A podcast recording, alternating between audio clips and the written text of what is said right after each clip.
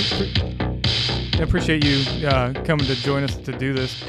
I look forward to, to your questions probably more than some of the other people I've been interviewed by be, because they're they're real you know real life questions. So I heard you on the Mind Escape podcast, and yeah, I, I love that podcast. It kind of covers just about uh, everything that I'd want to hear about. Like it's very heavy in psychedelics, but it also covers like aliens and all sorts of shit. So it just like encompasses all the nerdy things that I want to learn about, and, and kind of and I, and I think that you were like the the typical case for like why we are doing this in general. Uh, just because like you have uh, lots of stories and you had a lot of good background. That's the stuff I didn't hear. Like is when you were talking about um, how you went from uh, your in your depression and like how uh, psychedelics kind of saved you and, and changed who you were and, and how you thought and like that was a, a key example of like where I wanted to hear more about your story and like and what you saw and how that changed you.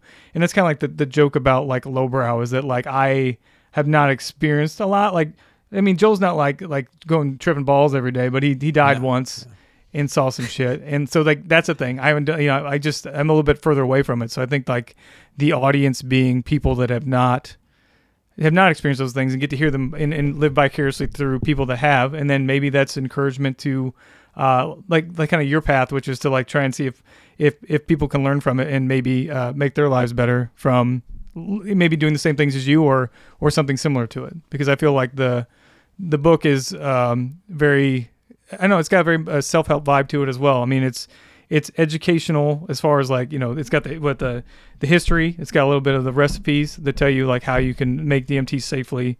Uh, it's got a lot of your experiences, but you know, it's a it's kind of like the true story of depression, psychedelics as medicine. I enjoyed so the want... tips, the tips at the end. Yeah, that was kind of one of those things where you're just sitting there at the end, being like, you know what, Th- these things keep coming up, so let me let me add the uh, that little chapter at the end.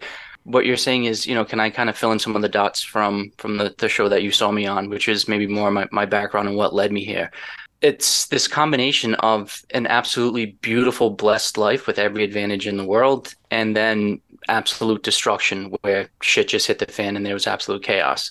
You know, without getting into to every detail, basically I, I, had every privilege growing up. So I had great parents, steady household, uh, great education, great upbringing, uh, awesome grandparents, awesome teachers, mentors. I, I had made money at a, an early age. Um, I had done pretty much everything. And then at the age of like 40, everything hit the fan. And, and it really was of my own self destruction. It was because of me being a selfish, narcissistic, uh, alcoholic asshole. You know, and, and it, it's hard to kind of say all those words in a row when you're talking about yourself. But one of the things psychedelic certainly does is it, it holds a mirror up to your psyche and, and it shows you your true self. So you know you can lie to your partner you can lie to a therapist but it's really tough to lie to yourself when you're, you're laying in a, a pile of your own self shit. Um, you know ultimately i had the, the great career the beautiful woman the the multiple houses uh, and then ultimately what happened to me and, and you know the, the true story. So this is some of the, the nitty gritty details but I'm, I'm happy recalling it because it's real life stuff. Um, I, I, was sitting at my house and I got a knock on the door from the constable, and it was a guy serving me a uh, restraining order. So up until that, I had been in a seven, eight year relationship. Uh, you know, we had some issues, but I didn't, I didn't think it was was that bad at all. And you know, so I asked the guy, I'm like, have have you read this? Uh, and he goes, no, you know, I, am just serving it. So I'm reading it, and I get accused of some some horrible stuff. And and and ultimately, in retrospect, looking at it, I was belligerent. I was verbally abusive. You know, I've never put my hands on anybody, but I, could see where this this woman had had her ammo and rightly so, and needed needed to get out of the toxic relationship. But he basically said, "You need to leave, and you need to leave need to leave now for a 21 day period in, until we go to court." And I was like, "Well, what are you talking about?" I, I said, "This is my house. This is my my office. Everything's here." He's like, "You need to leave now." So I asked him if he could do me a solid and give me five minutes to grab all my shit. So I grabbed everything I could, put it in a 55 gallon trash bag, left, um, thinking this would get resolved as soon as possible. I went to my parents' house, kind of in shock, but being like, "Holy shit, what what just happened?" Well, then COVID happened, so that whole court process got shut down for non-essential court meetings and, and mine was considered non-essential. So my whole case got held in limbo for like a year year and a half where i was now paying rent i was paying an attorney uh, all my shit had gotten sold out. Like it was just this, this horrible thing of like not only is my life completely changed and altered my relationships gone my house is gone um, but but then i had to sit in this stagnant like covid holding pattern. How, how, did everything go south for you? Was it because of alcohol or like something that was consuming you? Like what was there something that like triggered that depression that got you into that state? Yeah, I, I so alcohol was was hundred percent that the major cause of it. So I'm now coming on three years sober. That clarity and that lucidity has has thank you um it, is huge. And ultimately, I was just angry with myself. Uh, I didn't love myself. I didn't have a sense of self worth. Um, I, I had everything on paper, but but I was just angry with with my my situation, and I, had been given several opportunities to kind of correct my my bad ways, and, and ultimately I, I, I didn't. And and for what it's worth, and, and I haven't talked to this woman since that that happened, but I have zero animosity. I, I understand 100% why she did it and, and what she needed to do. And, and, you know, I've kind of put that in my, my history of wow, th- this was exactly what I needed to happen because I, I don't know how I would have had the, the shock to my system if that didn't happen. If I didn't literally get that knock on my door saying you need to leave now, but but that was really only the initial like okay this this is now try to try to get reset. So I actually kind of I got on my feet pretty quickly. Um, I, I found a well found I, I got into a relationship with another beautiful woman. Everything was, was kind of going good. I got another job, which was even better. I, I was so in that too. I, I, I quit my high paying job because I was just stressed out, and I got another job selling um, marble and granite to you know a bunch of millionaires on Martha's Vineyard and out on the Cape. It was this this sweet job, and a, a guy that that was part owner basically screwed me over nine hundred bucks, and brought it up and I didn't like how it was resolved. And basically, I told this guy that I was going to kill him. So that was another, like, I, I was already tweaked out and, and kind of pushed to my limits. And, and I threatened this guy and, and I meant it. And, and as a grown man, he looked back at me and was like, all right, come at me and I'll kill you. And it got really serious really quickly that's when so that happened on a sunday. So now this and, and i'm kind of compacting a, a, a, year of all this kind of trauma but it was at, at, you know i had this 40 year midlife crisis but it was a bunch of these these things that happened where uh, i had women issues relationship issues i had self-esteem issues i had alcohol issues then i had this trust issue with this guy and then i had this oh fuck i threatened to kill somebody. Um, and he lived like three houses down from me. And, and it was hmm. so that happened on a sunday. Um, Monday morning, I woke up and I said, I'm driving to California to hug a redwood tree. And I packed my two door coupe. And at that point, I still had a shit ton of money in the bank. And I just said, fuck it, I'm, going out on the road and, and, I'm driving to California. So I drove for 26 hours straight. Uh, I drove the Mississippi, uh, across the Mississippi River and stopped in Kansas City after like a 26 hour drive. And from there, uh, I spent over a year just traveling all across the country, literally kind of just getting my my head straight uh, all along the way doing kind of psychedelics. So this three year period went through multiple trauma, multiple bullshit, and then this healing process when I was out on the road. And, uh, you know, ultimately, I went on the road to, to kill myself. And I mentioned that to you when we had our personal conversation. Yeah. And it wasn't, it wasn't some rash decision like, you know, I had a bad day or something. It was really, I, I have the, the right to take my own life. Um, no one can take that right away from me. I, I, have the ability to make that decision. I was an educated person. I felt as though I, I could weigh everything out on the scale. And I had decided that I was just done with society. I was so disgusted with humanity and I was so disgusted with, with not only other people, but then myself when I looked at myself in the mirror and I was just like, fuck it, I'm done. And I asked God, God for help. And I'm not a religious person. I'm not necessarily any one, you know, denomination or anything like that, but I asked for help from whatever universal energy is out there, and uh, I received it. That instant, I realized that I that I wanted to live. Uh, I drove back home after being that long out on the road, kind of, and now this is my new life, and and it's it's been blissfully happy ever since. Oh, before that incident, like, do you feel like you you had everything going for you? Is it you feel like there's any reason why you you couldn't appreciate those things and like why things took a dark turn, or is it? Oh God, no! I, I can't blame anything other than than my own hands doing my own destruction. You know, I, I was I was given a huge chunk of money by my grandfather growing up, uh, so I'd never had any financial stress. I had like I said every every possible advantage.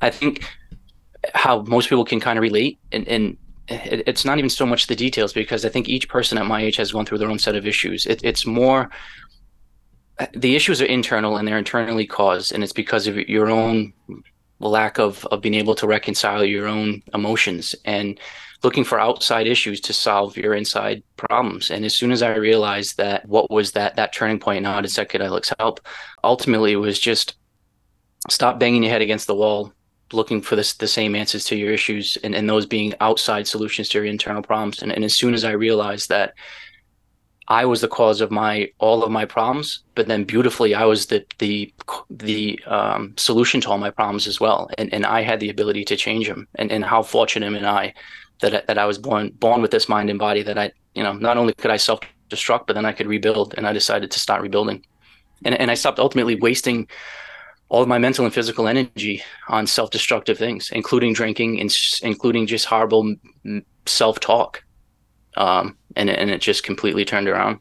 Well, that's that's amazing. That's quite a story, man. And uh, I can I can I can relate to part of it with that. Uh, I did quit drinking, and so I mean, like, congratulations. That's a huge, huge thing to to quit and really stay off. Before you went out and, and into the desert and decided to uh, expand your mind with psychedelics and try to heal yourself, like how did you even get into that? Did you have history with psychedelics before, or uh, how did you learn that that was something that could help you? Was there somebody that guided you? Like how did that all happen? So I probably had a, a typical experience growing up where you know, late high school, early college years, I had done shrooms probably a dozen times, maybe LSD a, a dozen times. Um, but then I had a, a 20 year hiatus. I, am not on any prescription drugs. I, I, I don't like taking anything to, to put in my body. And so really psychedelics was, was kind of off the, the map. Um, I, I, knew that I had no, I don't want to say I didn't have any other option, but I had done a, a, lot of spiritual work. I had studied all the world's religions. I was deep into meditation. I, I had you know after mm. after quitting alcohol i lost almost 40 pounds. So i went from being just this this nasty overweight person to, to being you know active in the gym and feeling good about myself. I, I had i was basically ready for the next for the next stage in my life. Um, and it actually started with with doing shrooms. So i had access to, to shrooms and i did it you know three or four times the normal dose, so typically an eighth. And, and then I started pushing it to three, four, five, six, seven, eight gram sessions. Or, you know, I, would be deep three or four hours into it and then I'd do another full dose. And, and I started doing a, a lot of shadow work and a lot of stuff started coming up. And a lot of stuff where, like I said, you hold that reflective mirror to yourself and, and it's like you're on truth serum and, and you've got God there as your witness kind of deal. And, and, and you really hash it out. And I felt comfortable that one, I could navigate that psychedelic space, and then two, that I was getting significant therapeutic benefit from it. And, and I had tried the, the $240 an hour brown educated therapist. I had tried all, all of that other shit, and, and it really just didn't work because I was, I felt as though I was mentally manipulating those people. Like I, I could fool everybody. I, I, could show them how smart I was and, and, put together the right, you know, group of sentences and, and, and manipulate them how I wanted and there was no way that I could do that when I was, you know, in my own room and, and sitting in darkness. But you know, you, you heard that the typical Joe Rogan podcast um, that that got you kind of well, got me anyway introduced to DMT, and and then I went on, and, and I knew I had access to it. So this the same friend that that had access to the to the mushrooms was like, you know, I, I do have DMT, and I, I really think it would help you. But I figured as though if I jumped off that ledge or over that ledge, that there'd, there'd probably be no no going back. I mean, I understood the power and reverence that these other people had given it. So I just did all the studying that I could um, for for several months, and then I realized that I, I, think this is it, and I think this is time. And and then I decided on that day, and, and kind of asked my buddy, "Hey, can we set it up? Can we do it?" And and really prepared for that. This is it. Either this is going to do it, or I, I, don't know. I don't know what other alternative I can use to to keep living. And I, I went in it with a very serious set and, and setting um, and, and intention, really, and that's when I write in my book how I did that. That first day was kind of like a, a mind blowing mind fuck, like holy shit, and and that really was the day that that set off that journey. Like this, this can really change my perspective. I mean, you talked about it like I think you said you did it hundred times or something in a day. Is that is that an accurate number? I can't. I've done it hundreds of times since that first day. It was about 50, 50. 50 hits. Damn. So it was seven. It was yeah, because it was, you know. So you hear the normal like Terence McKenna line about you know, after after one hit, your your mind's going. After two hits, you're, you're like, holy shit! But you really got to take that third hit, and if you can take the fourth, even better. so it, it, basically I did like seven, eight sessions, and each session was seven or eight hits. You know, the, the first one was like two or three hits, and then the, the sub, subsequent ones were all seven, eight hits. And and and that's kind of the beauty about DMT is they only last seven, eight, ten minutes. Mm-hmm. You know, so the and I, I kept pushing it because ultimately I didn't get the answer that I wanted until that last session. And then that last session was completely different than the other sessions. And and I knew that that I had received the answer that I wanted. So I guess to to backtrack, um, and I know this is a topic you want to talk about too, is that you know the endogenous qualities of DMT, you know, meaning that that it's just produced in your own body. So that was one of the things that was really attractive to me, and, and which is why it's garnered so much attention from you know the scientific community, is that not only are we producing it, but it's in you know a bunch of plants and a bunch of mammals, and and they're finding it throughout the body, and and there's just so much research going on ab- about how it's it's it's natural. So that first time that I I took that hit, it tasted so familiar and it smelled so familiar and it was just this now that being said all of my sensory perceptions got completely fucked like everything you know that one hit was enough to, to change everything but it was like i had been there before i had felt those sensations there was this weird um, sensation at the back of my nasal cavity that I felt as though that I had felt and tasted mm-hmm. and, and, experienced at, at some point in my life. And and it wasn't like LSD or shrooms where you feel like you're being poisoned and, and like you feel that poison coming on and you're like, oh shit, like th- this ride's about to start. Um, it's pumping through my veins. Where this this is almost like the veil's been taking off off, excuse me. Um, your your natural innate senses now start coming through and, and it felt as unique as that was being in that that space, it felt very natural. But it hmm. really was sights and sounds. And while this is amazing, similar to shrooms, but nothing profound. I certainly didn't speak to any entities or have any revelations or anything like that. You know, so the second time I pushed it a little bit further. It was beautiful. It was comfortable. Sights and sounds, once again, awesome geometric shapes. Everything's morphing and changing. You know, and, and you could speak for, for hours about all the wonderful visuals. But ultimately, it, it, once again, it wasn't this profound experience. So I, I kept pushing it three, four, five, six times and, and, and still just being like, what the fuck? Like this, this is not, and, and as great as it was, it, it just, I wasn't, I didn't feel like I was getting this therapeutic healing. And I don't know if I was resisting, but, or, or whatever it was, it just, it, it wasn't happening. And now maybe I can, you know, look, I've done it so many times. There's almost like this consciousness to it where maybe it was making me go through this, this final kind of push, but ultimately that that last time and, and i really pleaded with the universe saying please just just give me my my answers. And and you know they were my own personal kind of questions and i, I got it. So every so the, the vibration the humming the sights the sounds all this crazy shit just completely stopped. So it was like complete silence. I felt as though i was suspended in space. I was getting kind of pulled from multiple directions and this intelligence basically just communicated with me like all right you want your answers you stupid human? Like here it is. So and my particular issue was I just had all these proverbial dots in my life that I wanted connecting. And and the way my mind worked is it always went through down these tangential paths that tried to connect and, and it was just it was driving me nuts. And ultimately that was part of my depression and anxiety was that I was always living in either the, the past or the future and, and mm-hmm. not being able to be mindfully present because I'm always trying to connect all the shit. So it was like, all right, you want to connect these hundred dots, boom, here it is. You want to connect these thousand, boom, here it is. All right, now let's collect a million. And then it was like, all right, haha, you stupid human, let's collect, you know, connect a billion and a trillion. And then it kind of was laughing, being like, we could keep doing this forever. And and the, the point isn't to connect all the dots in your life. The point is to appreciate the dots dots and the spaces between them and, and to experience them and, and not to, you know, win this this game, but but to really just navigate through it today. Like not today, this second, this instant. And I came out of it with no desire at all to ever connect the past and the future and and it really was just instantly being able to live and appreciate where you're at because I was a, a, blessed person. I did have every advantage in the world. I was alive and healthy and I had all of these great advantages.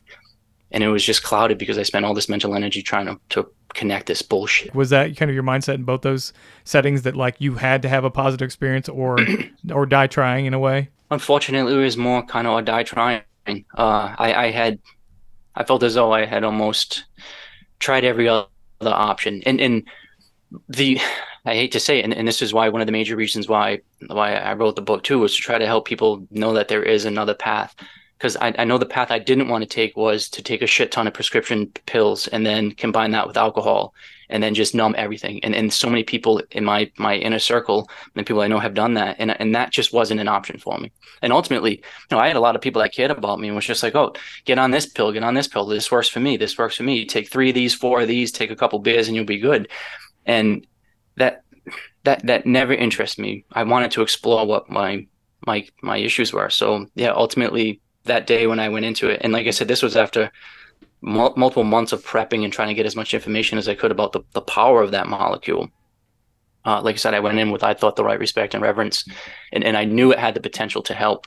And ultimately, that's why my friend offered it to me. Um, you already done the homework and read books and like knew everything that you you thought you needed a, to do. A bunch, yeah. And and it was like I said, it, it was that last session and ultimately the, the like i said the hundreds of times that i've done it since then i haven't had that same experience where everything just stopped quieted and it was just a very profound one-on-one download of information. Since then um and this is what led me to that ufo podcast was since then the, the interactions and my experience going into that dmt space since that day uh, has been fucking nuts. like just it's it's gone from entities to aliens to future selves to to really just getting into this whole kind of near death. You know what happens at the end uh, of your life cycle and everything like that. And now that's kind of when my focus is exploring the expanded consciousness aspect of it. Well, yeah, that's kind of where we land as well. Mm-hmm.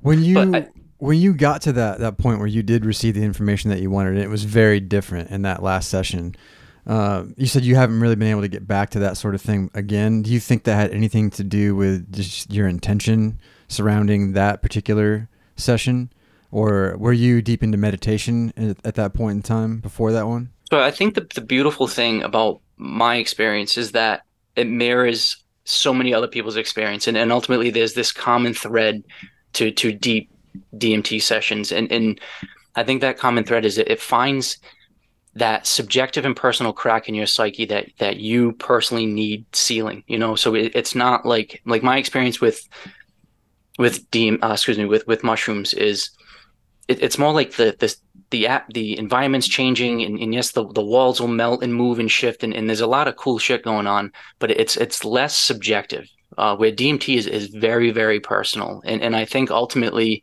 once that that crack in my my ego or psyche or whatever you want, or subconsciousness was filled. Uh, like I said, I never have to go back there anymore. I never, and, and ultimately, maybe I haven't spoken with that particular entity or, or information because I'm not asking that same question, that that that big existential existential question, excuse me, of like what the fuck, what what is this time space dimension we're living in? How am how am I not getting this? What are all my questions? Why do I have all these questions? Where now I, I'm I'm not I'm not looking for that that answer maybe from that specific from that being. from that first breakthrough though like i guess is there a way to describe like i mean you said it was different but like how was that message communicated to you? Was it something you just knew?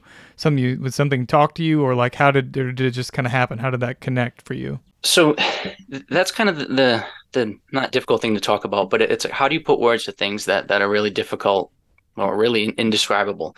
So yeah. it, it's not like some old professor speaking English to you, being like, "Well, you know, Adam, I'm glad you asked this question. Let me answer it." Uh, it's and, and in this particular case, I, I think you kind of have, have have two kind of paths when you're receiving information in this space. One's kind of like this this spinning mandala shape geometric patterns that's kind of like showing you all this weird sacred geometry and, and it's like all just this moving patterns.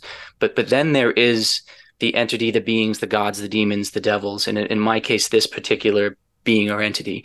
Uh, and and it's weird. It, it's it's almost like a download. Uh, it, it's not conveying through through verbal language. It, it's really like a a software upgrade or a download or, or something like that, like a, a plugin that now you're allowed to see differently. Um, mm-hmm. And and you know, one of the things I'm I'm trying to figure out and trying to describe is you know how are you getting that that vibrational information and and why are people coming out of this space saying it's more real than real? And my explanation is that you know you you have your your five normal human senses and in a normal walking state you know they're, they're turned up to say a volume of 10 when you when you go into this dmt space you know those five senses are turned up to a volume of 100 but then you also have three, four, five, 10, 20 other senses that you, you don't even, you know, I don't know what to call them because they're not they're not the normal five senses, but you're you're picking up on a shitload of information and energy out there, and you're just getting it. You know, I don't. Is it a microwave? Is it a TV wave? Is it a radio wave? I, I don't know, but it's your your mind is able to receive something at a different vibrational length or energy that you don't normally get to pick up. Like an antenna, yeah, just like receiving information. Absolutely, and and and th- there's a bunch of people that have that have written on that kind of theory, that reducing valve theory. Um, Huxley wrote a book, The Doors of Perception. That's a great book about how he took mescaline and, and kind of, and then he never looked at the world the same because it just removed all of this this shroud. Um, there's an, an author named um, Anthony Peake. He's done a bunch of work on near death experiences and things like that, and and he goes into a lot of these subjects, and it's it's uncanny that the similarities between DMT space, alien encounters, near death experiences, people going into comas and coming out of comas, people with epileptic seizures. It, it's it's like we're all describing the, the same experience, but we're all approaching it from a different perspective. But but the mm-hmm. similarities are jarring. it's almost like there's there's so I think there's several layers. So you have your normal so like I, I have a chapter in the book about transcendental sex and, and how I use DMT quite a bit in the bedroom. And and so you, you certainly can can use it and still have sensations and, and you know understand what, what you're doing. Um, but you have you know so your normal you you see sights and you hear sounds and you you feel textures. Well, then you you have this this where you're you're tasting sights and you're hearing sounds and you're you're feeling colors you know? So then like you, you have your normal senses that are now picking up all sorts of other weird shit. But then like you said these these other senses kick in and i think it's it's probably more of people are just astonished and amazed at what are they what are they feeling. So it's not so much the other senses completely dissolve. It's more just you're surrounded by this all in, engulfing vib- and, and it truly like you do have this this weird vibrational hum sensation where you can you can feel like it's it's fucked. Like you you know and and I'd, I'd love to get into the lab to like see this but like you, you can feel the synapses popping and firing. You you can you can feel the, the molecules like moving around in your brain. You can it, it's just it's it's amazing to get into that space. Um like i said i'm i'm on it every time i go into it i feel like i'm i'm learning something new but it's you know that that's a challenge. And, and we've talked about this too before. You know how do you then come back into the everyday world after walking in this space with these heightened senses? And then people are talking about the freaking football game and taxes and and it's like what the fuck? Like do you realize what like what we're sitting in? Do you realize our own power mm-hmm. and, and what we have access to and, and how you know how we can tap into it and, and ultimately how we can tap into it through breathing and meditation you know um, you know you mentioned that's the path that kind of you're, you're starting off with. And i think that's that's fantastic. And ultimately probably the best way to do it is to get comfortable being in your own body feeling elated and blissful from your own chemical structure and then kind of you know adding on to it. Yeah baby step. I mean well you seem happy. You, you weren't like me who was you know sitting there ready to jump off a cliff. No, I, I, don't say that, and I don't say that lightly. I know that it's obviously it's changed your life because like your your entire path has changed. But, you know that that one day was you know changed your entire world. And I think something you said in the book was like you said my struggle was an illusion, which I thought was kind of an awesome way to put it. That like all those things that you were worried about kind of dissolved at that moment. And most people's are, and and and, and not to to negate real issues. Like I mean, you you watch the news any night, and, and there are people going through major major shit I wasn't. I was some rich white kid living in New England who had everything, you know, multiple houses, fancy cars, beautiful women, vacations every year, a shit ton of money coming in. Yeah, there, there was no reason why why I should be be in the condition that I was in, other than than my own self destruction. Well, you've tapped into a lot of stuff uh, that I talk to my fiance about on the daily, especially like the vibrational stuff and meditation and and the senses heightening and things like that. Do you what do you what do you feel like DMT is? Like we we've tapped we've talked a little bit about how like m- most living organisms produce this. Uh, human beings do from our brain stems. Uh, a lot of people connect that with the pineal gland. Um, basically like what what do you think it's it's really for and do you think that these these other experiences people have had like i've had a near death experience um, how they all kind of combine worlds together d- the dream state uh, people being able to communicate with people who are dreaming um, that sort of thing like what do you think dmt actually is That's a deep one. So, you know, at base level, it, you know, clearly a, a natural organic plant based medicine that, that's been used therapeutically for, for thousands and thousands of years. I, I think that, you know, and, and there's that mystery about how, how the natives in the, the, the jungles combined the two ingredients to initially make ayahuasca. And, and, you know, they're saying that the, the plants and the animal spirits just told them. And, and, you know, so that there's a, a, a kind of cool history and, and, backdrop to, to just how, how we started using it. So I, I think that that long history is, is, definitely separates it from LSD or MDMA or you know some of the, these things that are that a lab created.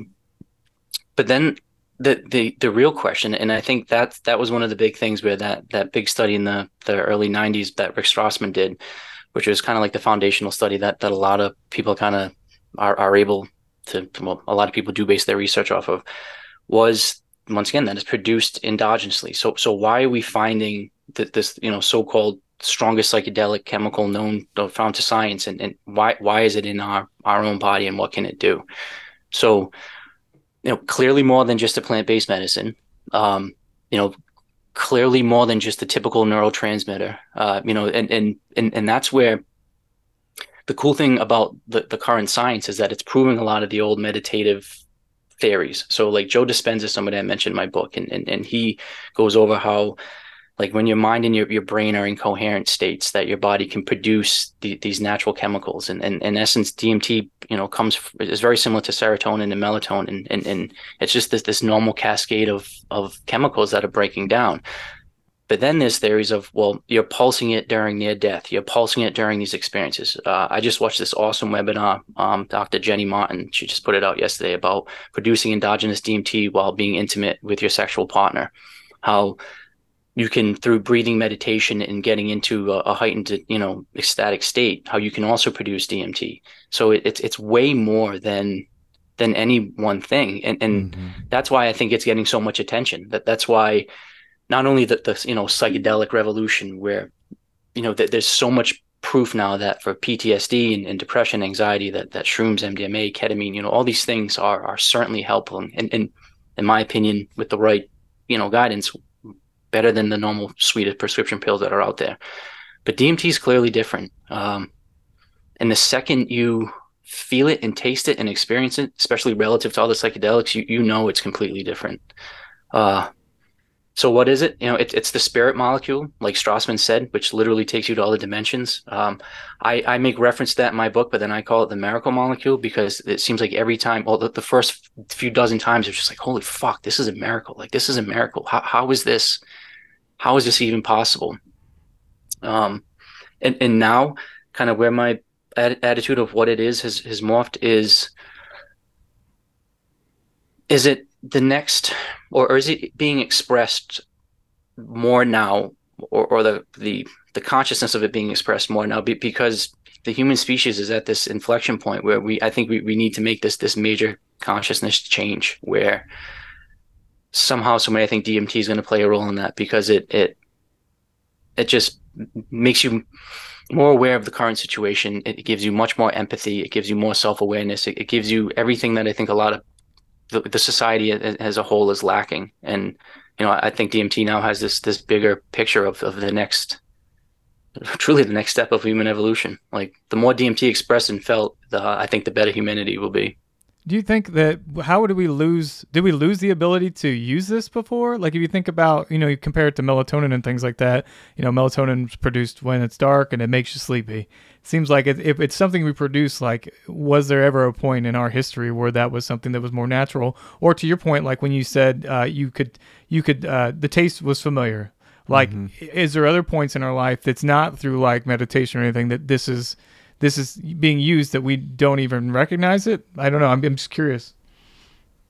I mean, I, I'd I'd love to think just being quiet and reflective and sitting by a campfire when you're, you know, take away social media, take away all the distractions of modern day people. And, and you know, I mean, uh, humans around humans, excuse me, have been around for a while. That's not only you know the last few hundred years when we have all of these these distractions. So, I'd certainly like to think that back in the day that that was probably something that one would do quite often. I mean, you you walk from Rhode Island to North Carolina, you know, during the Civil War, you're going to be certainly doing a lot of meditating and, and a lot of connection with your mind and body.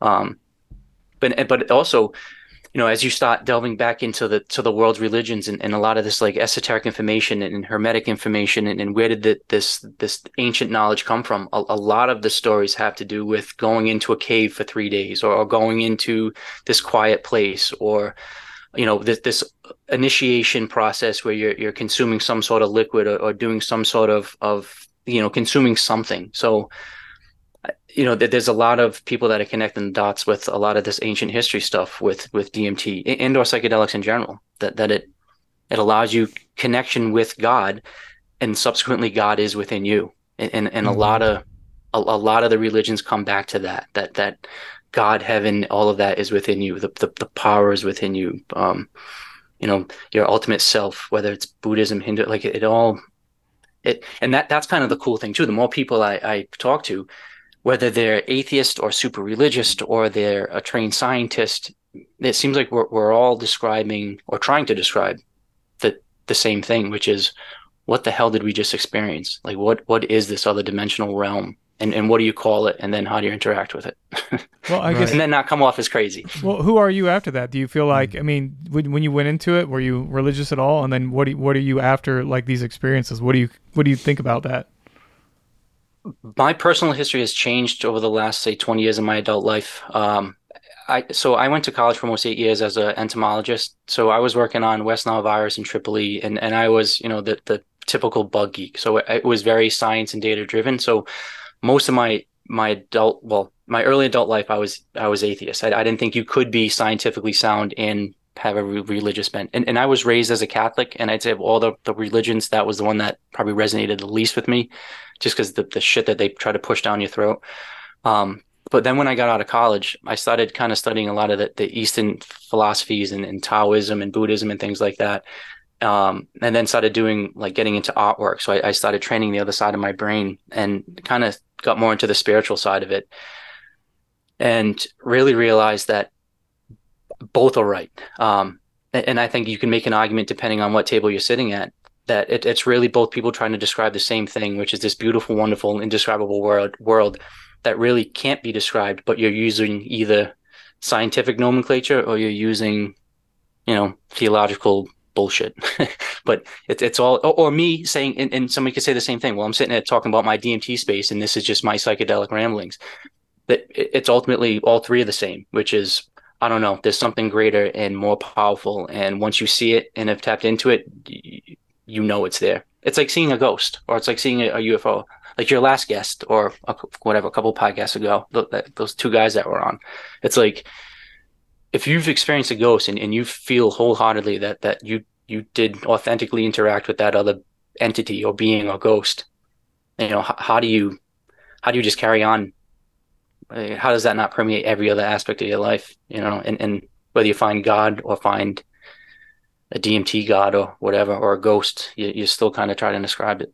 Yeah, I like how that how you put that, and it's just kind of sad, especially maybe in modern modern day, and maybe things you see on the news now that like what what they say religion is, and and then kind of how it just gets corrupted and becomes control and power, and and just you see so much so many gross things come from it. Again, as somebody who was not necessarily raised Catholic, but my family was, uh, but knowing that a lot of uh, how that works is just kind of indoctrination, and it's not really uh, something that you feel, something you're you're sold in a way. Yeah, unfortunately, a lot of the, the positive attributes of many of the religions just get washed out by hatred and ego, and and I, I think you know that that ego dissolution or that that shadow work that you're able to do in psychedelics is is huge. Um, that aspect of of the religions was focused on through the lens of psychedelics. Uh, I think that's where you can really get a, a shift of consciousness, consciousness, excuse me, because like I said, your your empathy gets increased tenfold. And that's where like i said I, I, went out not only discussed it with myself my own situation but i was discussed with with humanity. I was just done. I was done with females. I was done with males. I like i, I literally walked around with so much anger where i was just fucking just done with with everybody.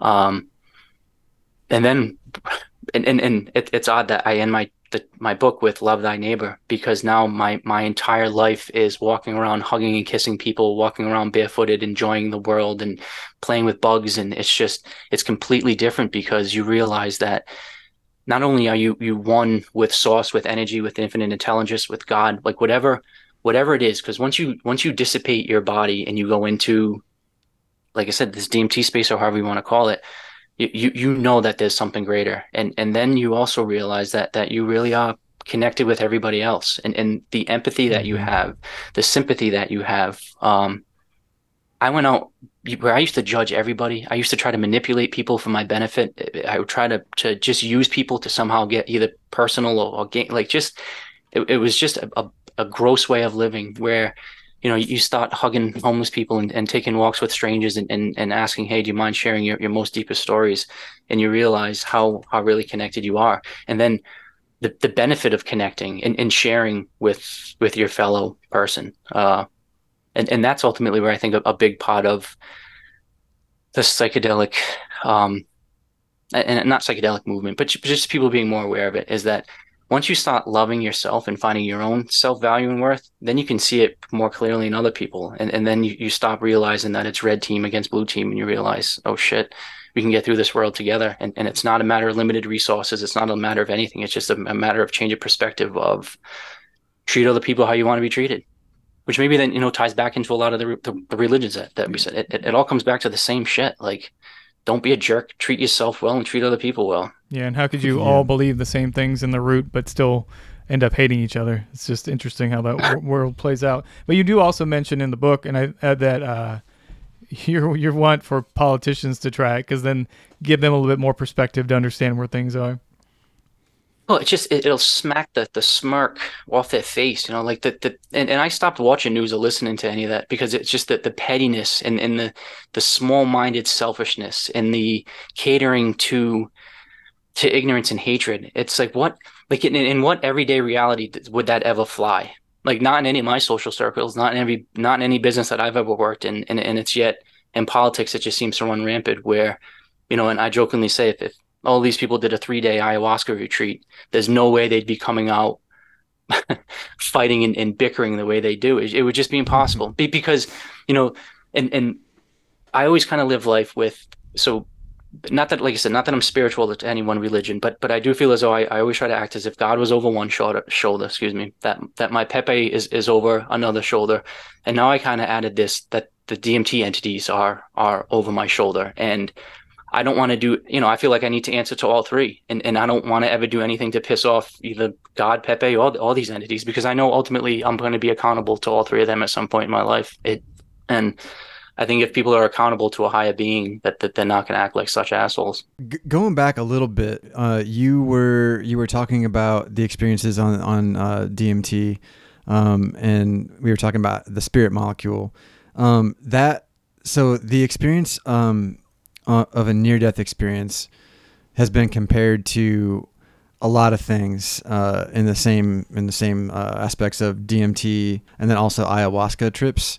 Um, but there are a lot of people who say that it's something we're just creating in our minds, and that is like a you know from like a a disbelief sort of thing. And um, I've been trying to figure out ever since I experienced this myself what what that meant to me like trying to prove like did i see something that was next level like the transcendence of my own consciousness um, or was this something that my mind just created? Because if it is if it is created from the DMT secreting from our brain stems and, and the pineal gland like is it something that we're just imagining in our own heads to comfort us? Or is it something that we're tapping into literally from like another dimensional uh, aspect and I kind of like landed on that more so, especially from talking to other people and their experiences on other other things that aren't even including uh, DMT, like with acid and mushrooms, sometimes kind of tapping into the same sort of thing. Not quite as as much like you were saying earlier, um, but there there is this this this sense with me where it feels like it's like a uh, conduit for the transcendence of our own consciousness into the next like life or being. Like if we do perish from this life like where does our soul go if the soul actually exists? But it feels like the dmt secretion um, is the vessel for the next life like going out and and finding what what's next uh, whether that's just like uh, you know reincarnation and then coming back and trying to like pick your next journey uh, and you know challenge level like i'll take a 10 please i'd like to come back with like nothing and be homeless and try to figure out like how to be happy uh, you know stuff like that uh, how, how do you feel about um, what that dmt is actually used for Yeah, is it real? I mean, I guess that's kind of ties into that, right? Like, mm-hmm. yeah. Yes, no. So, so there's a lot to, to unpack there, there, and um, this is where I, I would reference, you know, some other people that are doing ref, uh, research in the field. So there's this guy called Andrew Gallimore, who's, you know, a trained um, chemist, neurobiologist. Like, you know, the the the, the guy's kind of in the lab doing the actual work. And one of the things he brings up, and, and a lot of people kind of say this, you know, so is it an illusion? Is it what's a hallucination? And and or or is it real? And and ultimately, I think the honest answer is what we experience every day is an illusion and, and is hallucinations you know excuse me we're we're taking in vibrational energy from outside extraneous sources. We're processing them processing them excuse me through our brain through an, a subjective lens and then we're kind of creating this story. So what's the difference between waking state illusion or reality and then dream state and, and then dmt state? Um you know whether it's it's just created in our own minds and it's just this uh, reaction due to some chemicals. Or kind of i think what, what you're asking you know is it being received from some outer thing? Like like is our brain this receiver and this antenna and, and we're picking up outside energy? Um you know i i don't know the answer to that and i don't think anybody can definitively say but but i think he comes to the same conclusion that i would come to which is it, it doesn't it doesn't matter. Like either one is mind-blowing. Either one is like holy shit. Because if, if i'm picking up this outside information and energy and i'm talking with spirits gods and demons and, and i'm doing these downloads um and and you know all of this crazy shit's happening and it's outside of me that's amazing and that needs exploration as far as we can go. If this is happening inside my brain and this is all within my dna and, and through somehow my evolution has has programmed this into my my body then then what is the evolutionary advantage of having that? Is it based on any prior experiences? It like why the why the fuck is this happening to my brain? But then how is it so so common to other people and having their experience? So right. if, if that's the answer too it's like holy shit that that needs further explanation. And and so you know the answer is is i don't know and i don't think it matters because both are in- incredible. A lot of it with the the near death experience somebody had said that like it's something we evolved into and that's why we have them.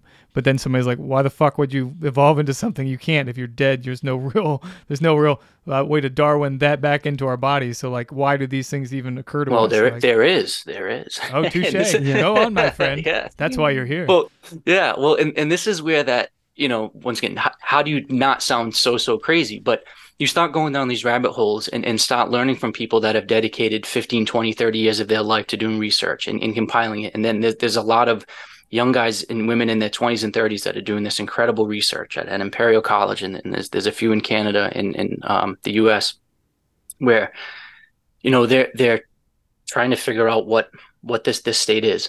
So my my experience is that when when I first started going into these DMT states, so say that like the third the first whatever 30 40 times I had done it, it was me as this individual, this ego person going into this expanded state of of awesomeness. So it's like all these these awesome sights and sounds and there's this cool shit to experience and I'm I'm getting all this awesome information.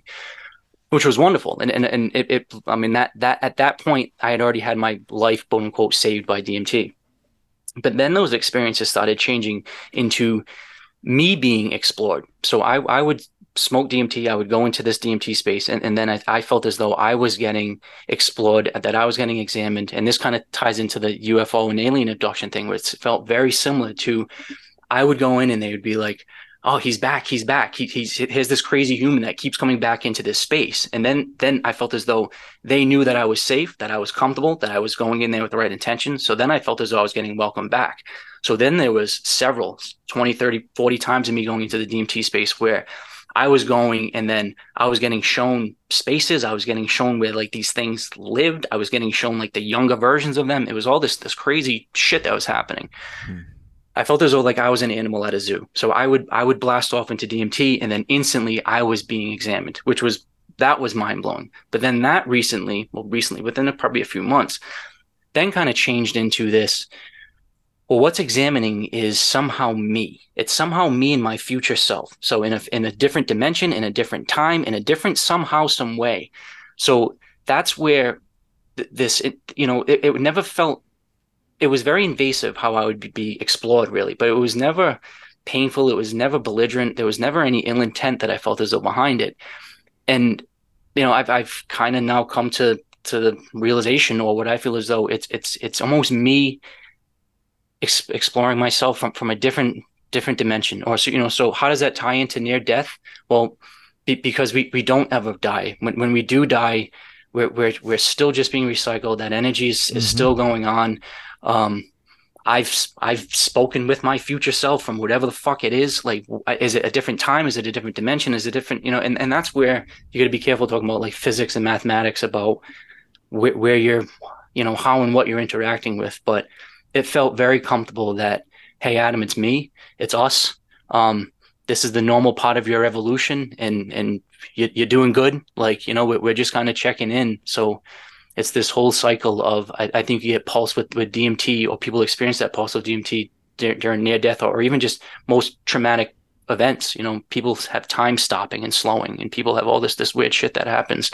Um, it's because I think it's it's it's you're getting close to dropping the veil of getting connected to your true source, to, to being comforted comforted with the fact that that you're moving on and that there's something greater than. Um, you know, and that's one of the things that that I think is also common that most people lose their fear of death very, very quickly, quickly yeah. when they, they experience DMT. Like I, I, have zero fear of death at all. Um, not to say I look forward to it, but man, I like because I've already seen myself in the future. I already know that this is just this this is just a very small blip in my my true spin on this whatever. Yeah, that's not even Earth in this universe because Earth is way too too little. it's really it's really cool, like the the fact that people are starting to tap into this more um, without like the natural versions of it. Like when we're when we're born and when we die, we naturally secrete that, and that's the, normally the only times that people ever experience it, unless we're doing DMT or taking ayahuasca or forcing ourselves into these things or having a near death experience. We don't really get to experience that transcendence. Uh, but yeah, I, I, agree with everything you just said. I feel like it is just like a like the and, next and the, the, next thing, you know. The cool thing, so for like Eric, who who you know, if you haven't experienced something like this, the, the cool thing is it's being backed by science. So it's not just me, it's not just Joel, it's not just my buddy saying this or, or some, you know, meditative monk sitting on a mountaintop who's been doing it for 15 years being like, oh yeah, through breathing and meditation, you can become enlightened. And, and it's really being backed by, by science and being tested. You know, that there's all these, these studies where people are being hooked up to, um, you know, monitors that, that uh, monitor electromagnetic waves and, and things like that, where you can see your, your brain getting into different wavelengths and, and, getting into lower states and whether it be super high high vibrations where it's like buzzing and humming where it's like holy shit like you're, you're taking in this this just high stream of information to almost stopping where you're almost like in this dead hibernation state mm-hmm. where your mind's not doing anything where it's like you know deeper than, than REM sleep where but when your mind's doing that the physiology of your body changes and, and it changes by doing several things. And, and, my understanding of how i read the literature is that dmt is, is part of that natural that natural pulse. And like i said that, that beautiful webinar that i watched yesterday was just adding to that where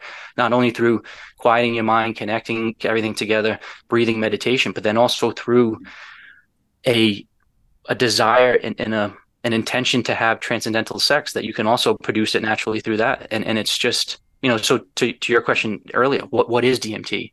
Man, I don't know. It just seems every, every research study, everything coming out seems to be just something more and more and more. Um, yeah, and we were talking before about the, the they're putting people on IVs and, and they're trying to map the space. And like, I guess for somebody who's not under, never done it, doesn't understand like what it means to map a world of in, in DMT. So the not so one of the beautiful things we keep talking about is about the endogenous quality of DMT, but the downside of that is that your body does metabolize it very quickly. So that's where you know when you smoke a, a, the crystal form, um, it lasts seven, eight, nine, ten minutes because you, your body breaks it down very naturally. Um, we mentioned earlier about ayahuasca being two ingredients. So if you just drink or eat just straight up plants that have DMT, you you really won't feel anything. You have to add another ingredient. Um, a monoamine oxidase inhibitor. Ba- basically, what that does is it, it allows your body to stop the breakdown of it and allows you to experience the you know the, the DMT sensations for, for longer. So you know that that's kind of you, you you do just break it down very naturally, easily, quickly. But I wanted to go back to uh, when you said gods, demons, angels, and spirits, because I think I mentioned that. Like, I was curious what you meant by that, and kind of what you saw and what led you to believe to label these different entities and things that th- those titles that, that we're more familiar with.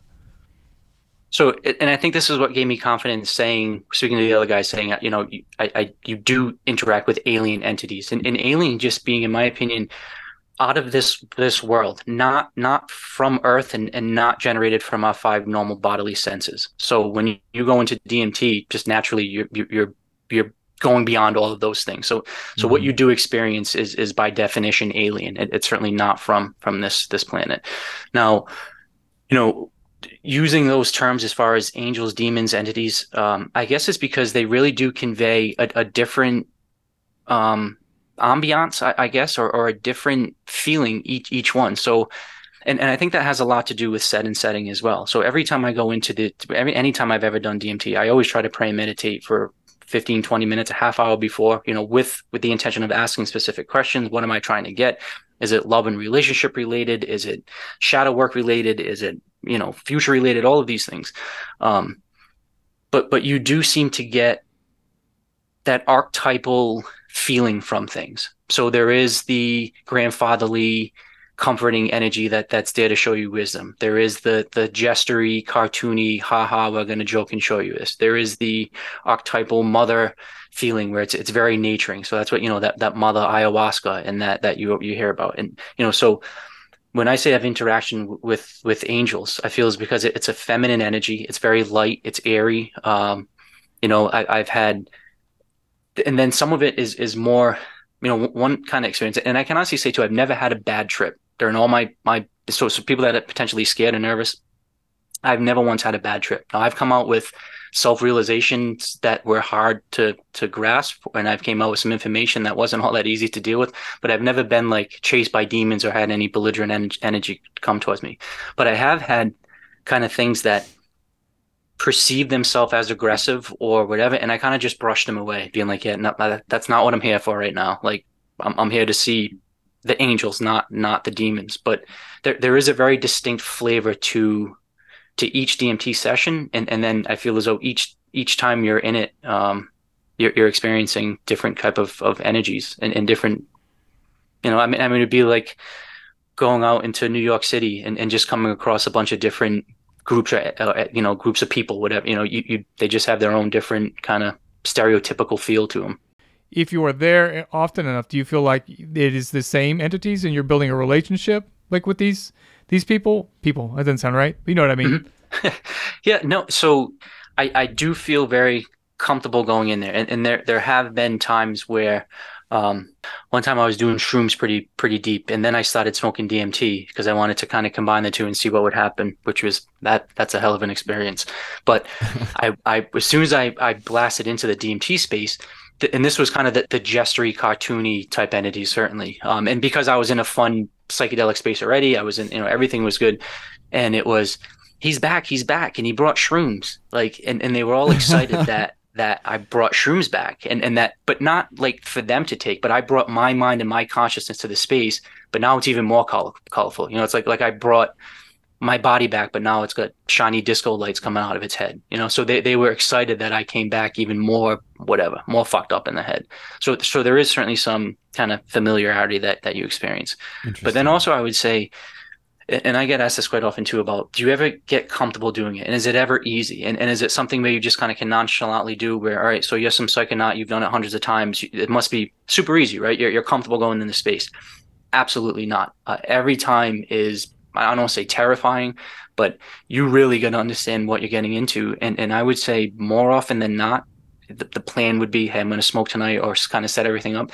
And then not like just feel as though it's just not right. And, and, I can say, you know, honestly, I've I've tried to to smoke the last maybe like three weeks, and I have access to it. Just, I mean, I've got it, you know, very, I can get it. It's just a matter of, I don't know. Not to say I'm not ready, but it, it is it's like every time you're jumping out of a plane, or or you know maybe like a skiing analogy. If you're you know going down, it's just triple black diamond and you yeah you've done it before but man if you don't give that the respect you could fucking die pretty quick or, or you could have some really bad shit happening and it's like you're never going to get used to blasting down that that triple black diamond and you're never going to get used to just blasting off into this dmt space which yeah. then i guess ties into you know why are they trying to do this this extended state dmt stuff with, with the extravenous um, you know application because you you do it's almost like by the time you get there and come back, it, it, you know, unless you have some time warp thing where you think you're there for years and years, and, and that, that kind of happens too.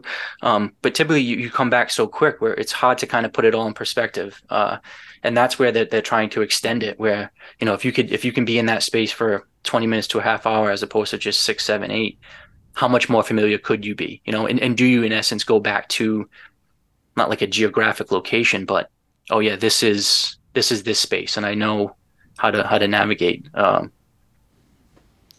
I guess the short answer is is feel very comfortable with the energies and, and vibrations that you interact with, but uh, I haven't I haven't seen the same like things the same. You know, like I haven't been to like, oh yeah, this is this building or this whatever. It, it's always just this crazy hyperdimensional moving yeah, I mean, I think it was um, Paul that was talking about the blue lady, not the purple lady, and then that was that was the the the deity that was a common experience for him.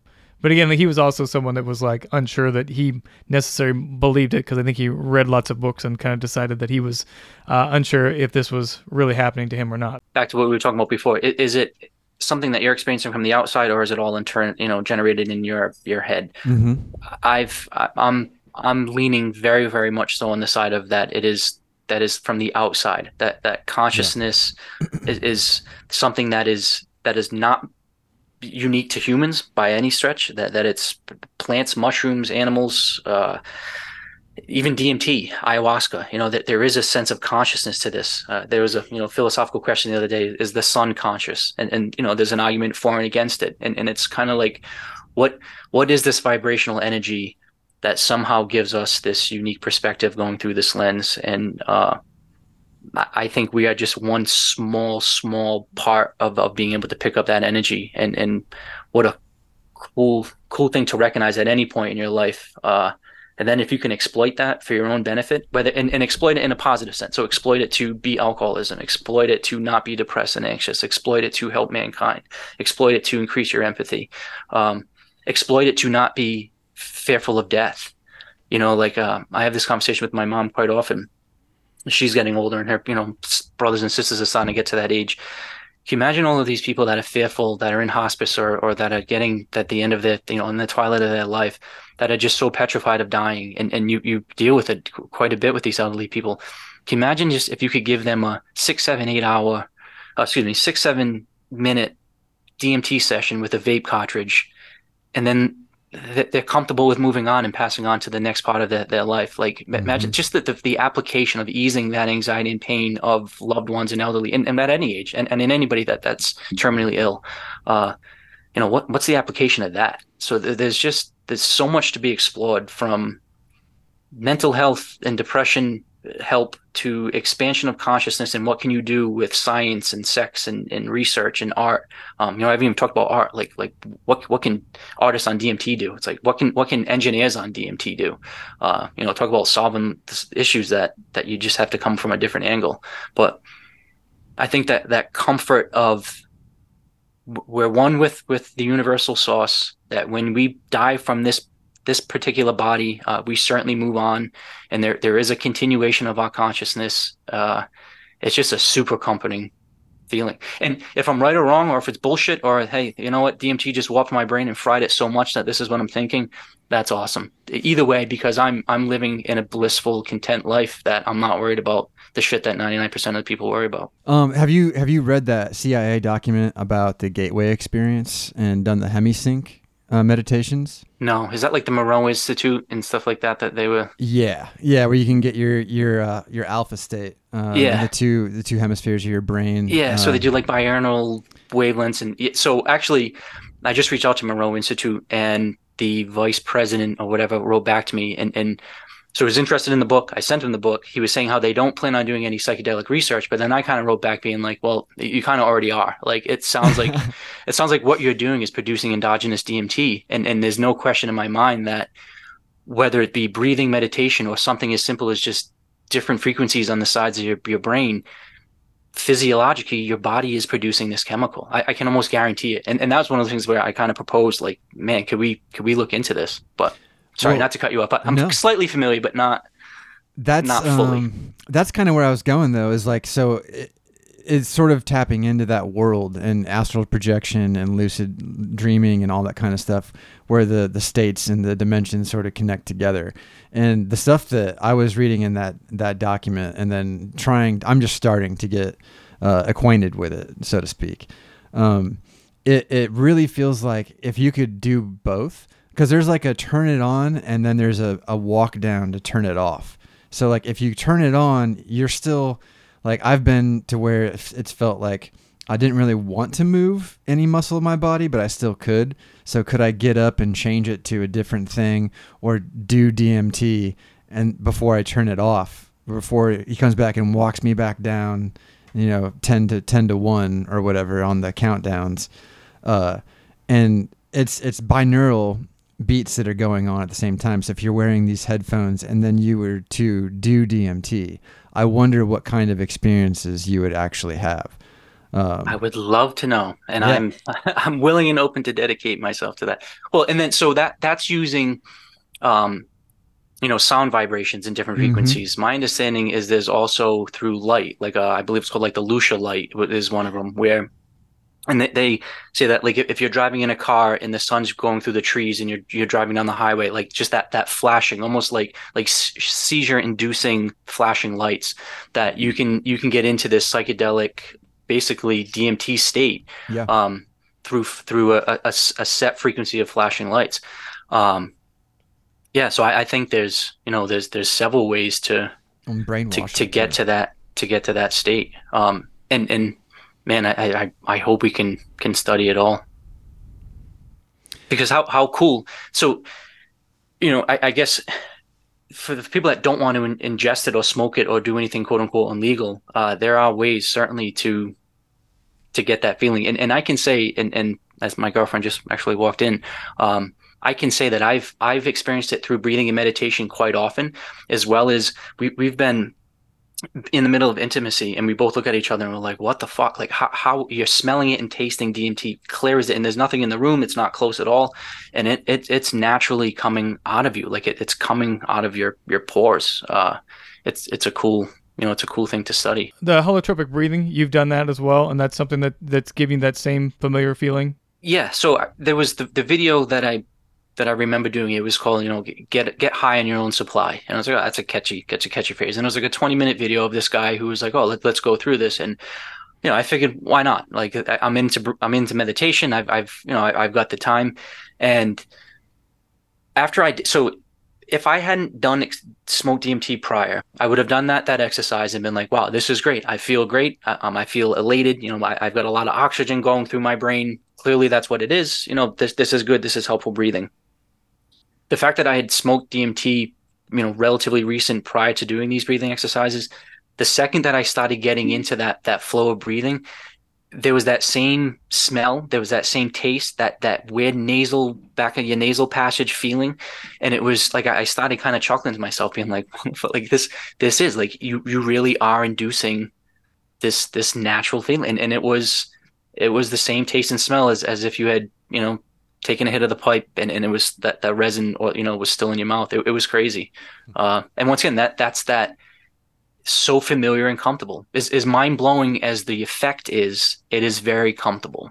And I think once again that's why you hear these these alien abduction encounters and they're not fearful. It's not like they're hurting them they're not like it's it's this very natural sensation where it's like all of a sudden you're just you're you're the shroud and veil has been removed and you're seeing how the universe really operates. And it's it's it's that that's your that's your true essence. That's your true being. You know, you're 70, 80 years that you're on the planet and this body is is not your true essence and not your true being. And, and you feel that and sense that. And I think DMT is part of that process to get from here to there or, or to go back and forth or whatever it is. It, it's it's definitely helps Well, it's like when we the, the you know oh when we talk wheels. about uh, psychedelics as medicine, it just seems like that if there's anxiety or an easy way, I don't know if it's an easy way, but to like start exploring and starting to kind of open up, that that would be a safer space to start with. Again, to like your point, it's it's it's easy, it's legal, and it's just um, being in the mindset to be able to do something like that. Oh, I hundred percent agree with that. And and you know, I had probably one of the best compliments that I had from a buddy that read my book when he, he got through it and he goes, you know what? He goes, I, I don't ever want to do DMT. He doesn't do any, you know, he doesn't drink, he doesn't smoke, he doesn't do anything. And he goes, I, I have no desire to ever do this. And he goes, I read this book coming away from you don't have to do DMT to reach the state that you've done. What you need to do is come to grasp that, you know, come be comfortable in your own skin, to look mm-hmm. within for your solutions, don't look without. And and ultimately, yes, that that is the take home. And now whether it be through exercise, through, through prayer, through meditation, through religion, you know, if, if that's your thing, if, if if you find contentment through Jesus or through Allah or through cool, like because that that's what that's all it is. Once you make that connection, um, you, you're good. That's kind of that's kind of where I was going with it. Like, so if you take like gravity as being like the fuel for like hyperdrive or whatever like that, then DMT that we produce and every living thing produces is the is like the source for transcendence or just being, uh, you know, continuing on that that infinite uh, recycled matter. You know, like if, if everything is infinite and continuous, then that is what drives that force. And we just now starting to realize and tap into it uh, and understand it more is like a, a source of of something, not not just something that exists when we are born or when we die. That we're kind of tapping into when we really get down to like the knit and grit of why we're here in the search of existentialism, essentially. So, and then tie that in with what they're they're learning with quantum physics and breaking down of how, you know, time and, and space is really, you know, they're saying it's doomed and it's an illusion, and that that the Mm. smaller and smaller you go, that like gravity breaks down at a, a very like it, it's not some far fetched point where gravity starts breaking down.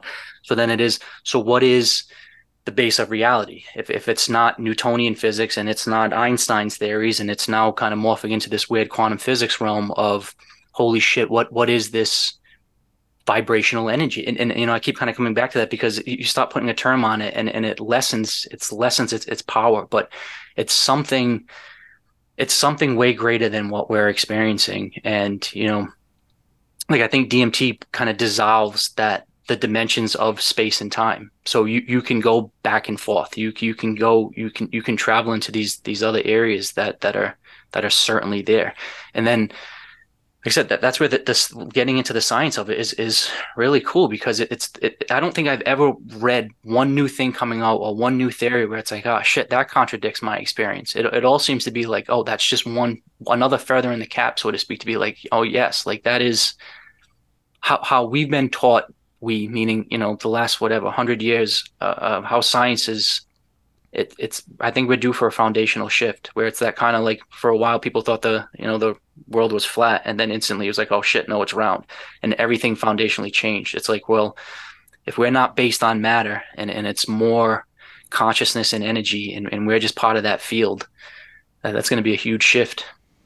And I think Mm. it's happening like and they they've like come and said also like like um schizophrenia uh they've said that schizophrenics actually produce more DMT naturally and that that's the reason why they're channeling with other they're literally going in and out of dimensional stuff and talking to other people or talking to other dimensional beings or whatever. And and then in the uh, indigenous cultures they're typically the the shamans and the leaders Absolutely. of those environments. So they're just completely misunderstood or just not able to really process all the crazy shit that they're seeing or experiencing and nobody else can because they're not on the same plane of existence as them. And so it makes sense why we're like oh there's a negative connotation to that you probably need to take medicine to cure that rather than like embracing they're the light and, and that darkness you know Uh, I mentioned him earlier. So that guy Anthony Peake, he's got a book, uh, "Opening the Doors of Perception," which is a play on Huxley's Doors of Perception.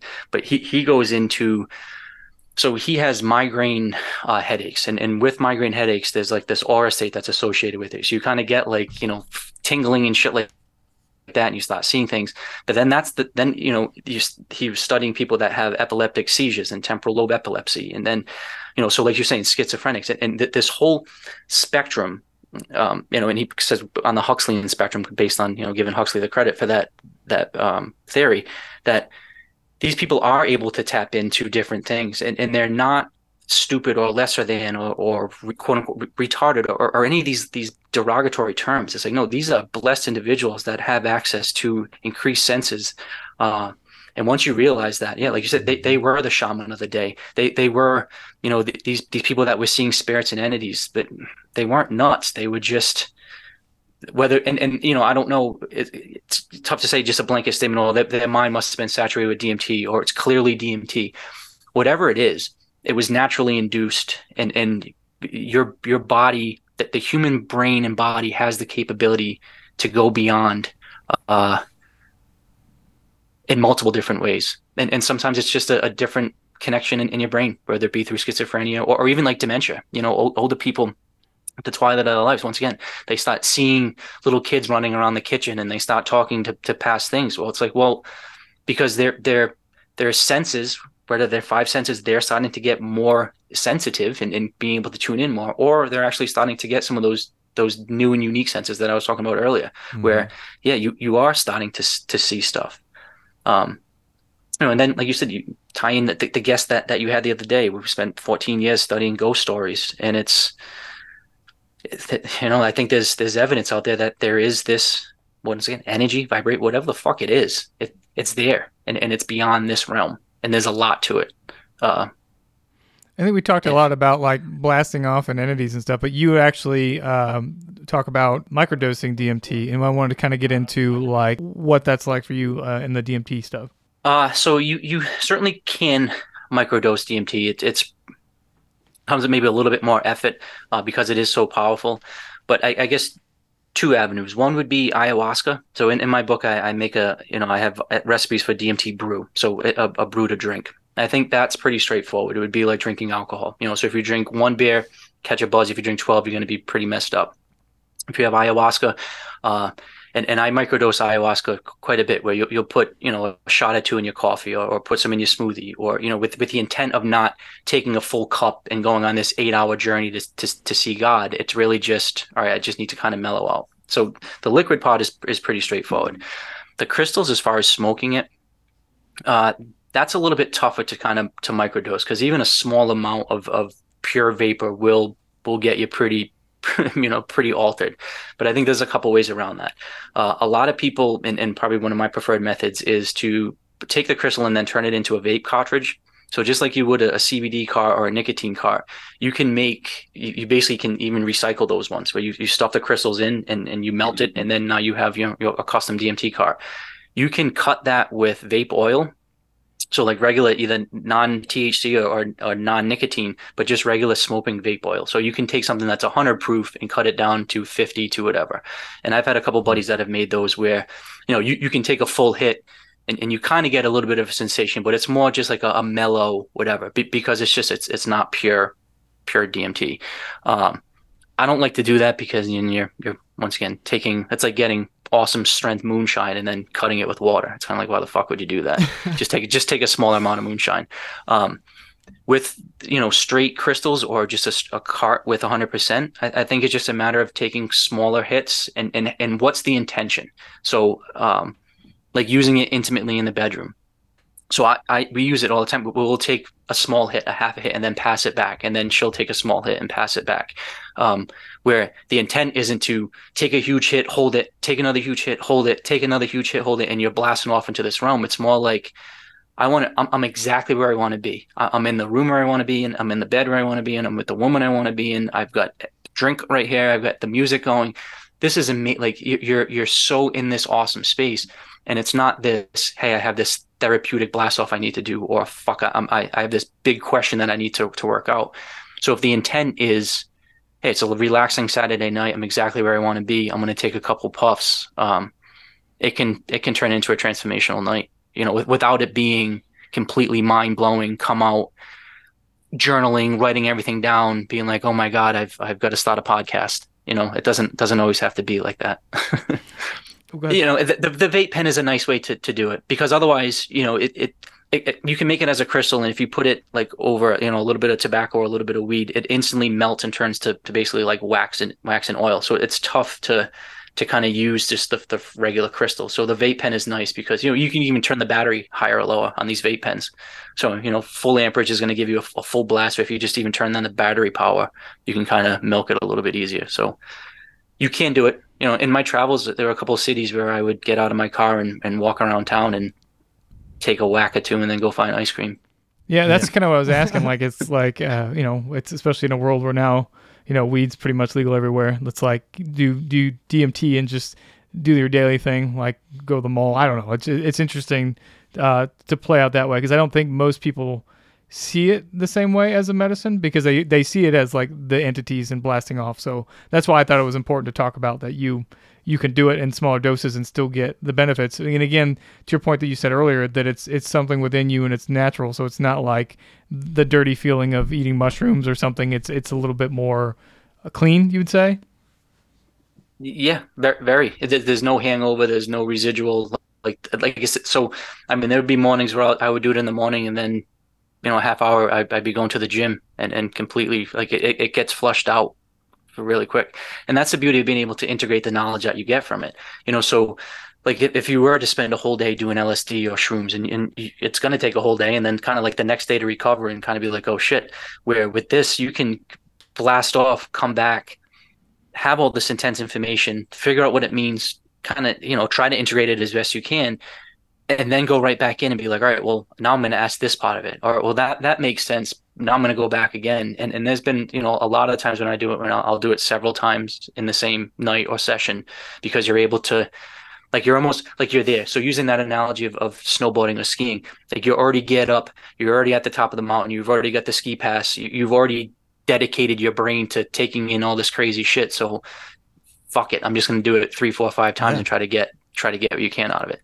I'm gonna definitely make it based on the stuff that I'm learning from you, and then treat it as like Super Mario. I'm gonna play the game all night and all eight levels. You know, It's and that's but it, even you just saying it with that genuine smile and with that genuine intent, it's probably going to be an awesome experience, and and that's really where the set and setting and in the environment and, and what you're doing it for. So could you use it for a rave to go to a party and to go to a concert and, and to have it be recreational? Yeah, it, it's an amazingly powerful molecule, and and I think it it, it can be used like that as long as you're not disrespecting it and, and talking shit and, and handing it out to everybody, you know. But the, if if the intent is to really to explore life. Like, um, no, I, I had a guy the other day who, who one of his close buddies, him and his wife, convinced they saw an alien. Like, literally, you know, saw that the, the ship like came blasted off. Like they've been talking about it, they can't explain it. And this guy was, you know, he was like, I just wish I had an experience like that. He goes, I just wish I could believe. Like, almost kind of saying, like, why the fuck am I left out of this party? And I was like, and, and I, you never want to push DMT on anybody, and I never would. But I was like, well, you know, spend a weekend with me, and and I guarantee you, you will be believing in aliens, gods, demon. Like th- there's no question in my mind that one a breakthrough session of DMT, and, and you'll be you, you can't unsee what you've seen, and and then once you've seen it, it it, it flavors every other aspect of your life. It- but and in my case, it flavored ev- everything in a good way. All of my relationships are more fulfilled and meaningful. All of my communications are, are more genuine. Uh, my connection with with myself is so much greater. Sounds corny, but for somebody that was in a literally a, a drunken like depressive suicidal hump and mess of, of shit like i wake up every day so grateful. Every every night i go to bed and i say my gratitude i'm so content every second of the day. And it's it's i don't want to say it's because dmt now you know I, I you have to put in the work afterwards. And it's certainly not some some panacea where or you know you, you take this cure all pill and everything's good. If anything it, it shines the light on your bullshit even brighter so it, it doesn't make everything go away. If any, if anything, it's like, oh wow, I've got a lot of shit I got to deal with. But you know clearly what that shit is. Not spinning your wheels dealing with shit you don't need to deal with. You're, you're spending time on the, the real stuff that needs to be addressed.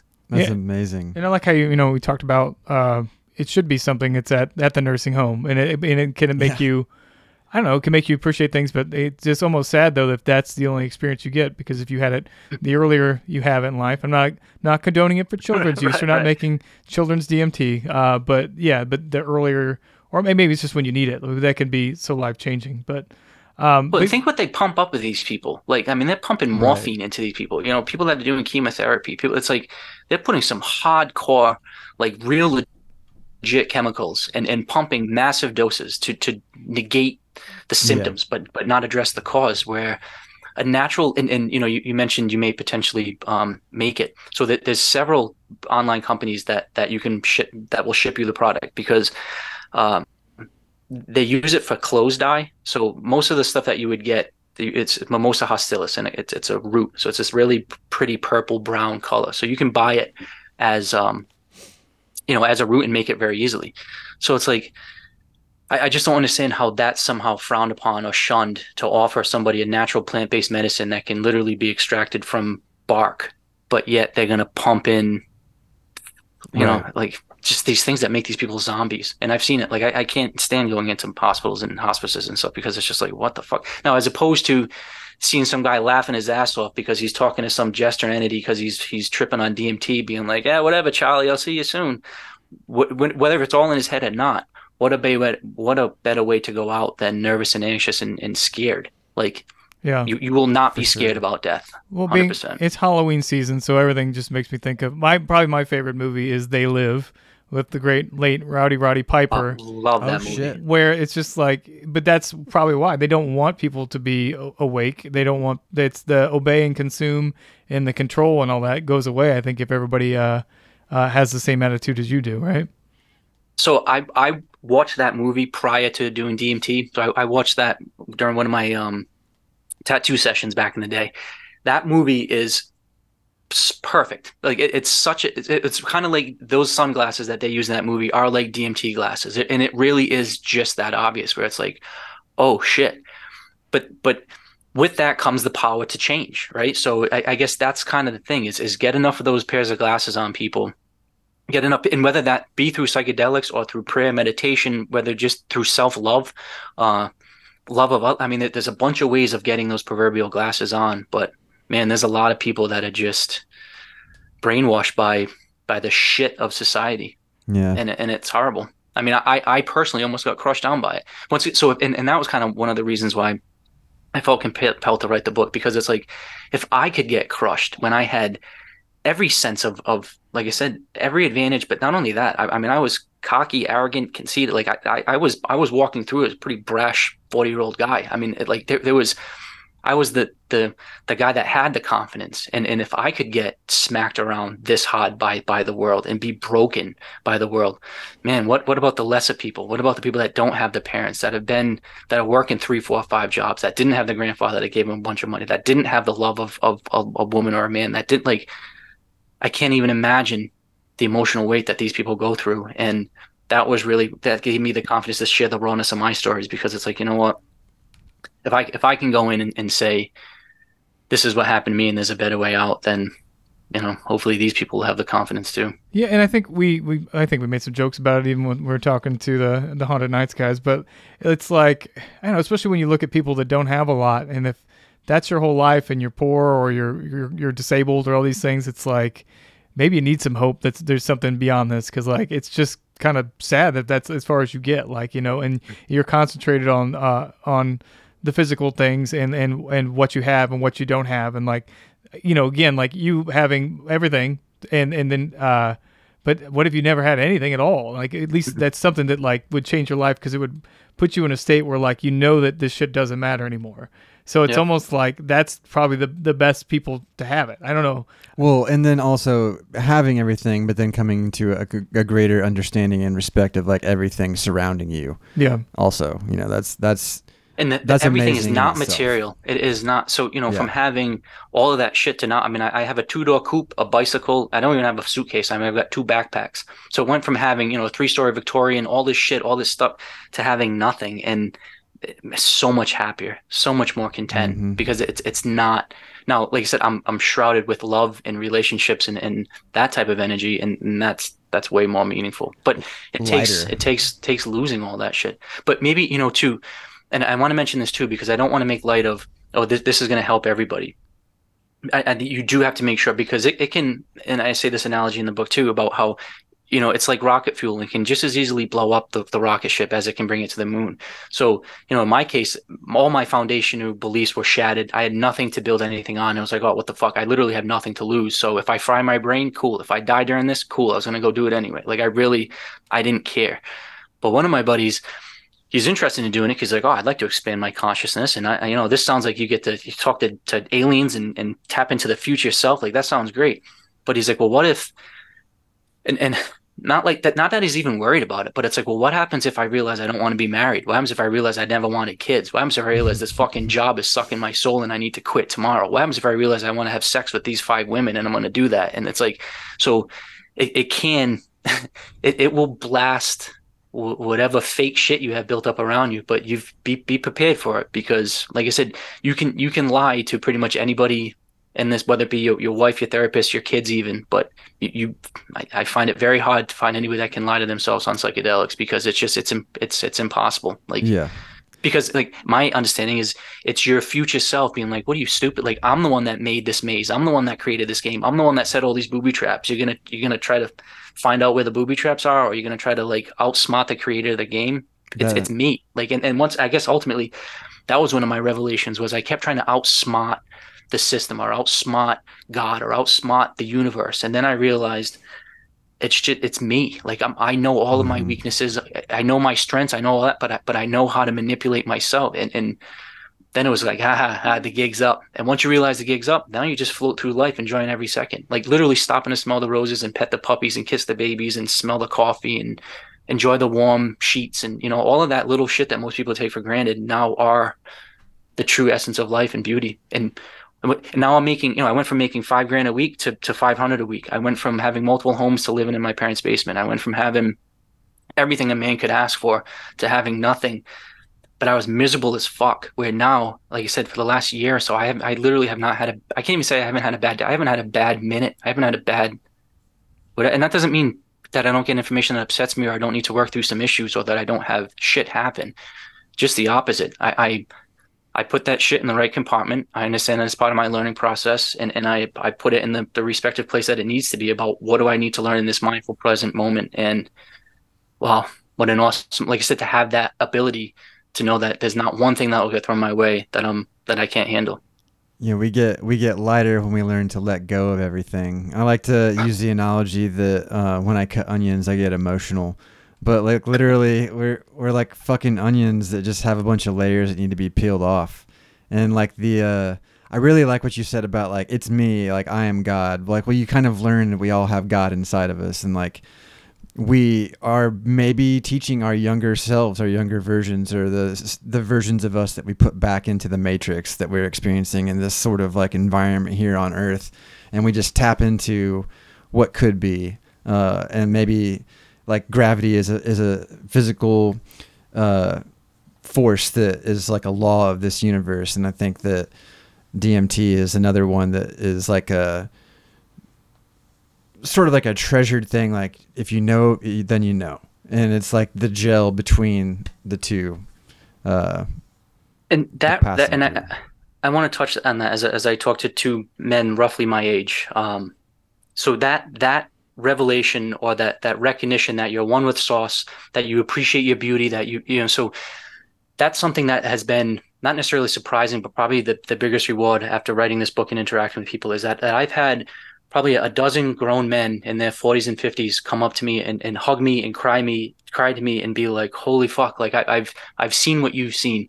And it's not that i'm trying to impart any philosophy on them. I'm not trying to say hey this is the way to do it the, the common story between all of these these grown men that that have been battling their own demons for for the years is I realized my own beauty. I realized my worth. I realized that that I am a handsome, valuable person. That that my voice is worth hearing. That that like that I'm beautiful. That I'm one with God. That I have in it with I don't know if if if it's more of a an issue with men or trying to be masculine and trying to be tough and, and not embracing that that feminine emotional side of you. But it's it's so when I, when when I let these people know, hey, it's okay to cry. It's okay to, to talk about these things. It's okay to, to let somebody in. It's okay to hug another man. There's no sexual shit going on. We, we can hug and embrace and we can share this energy.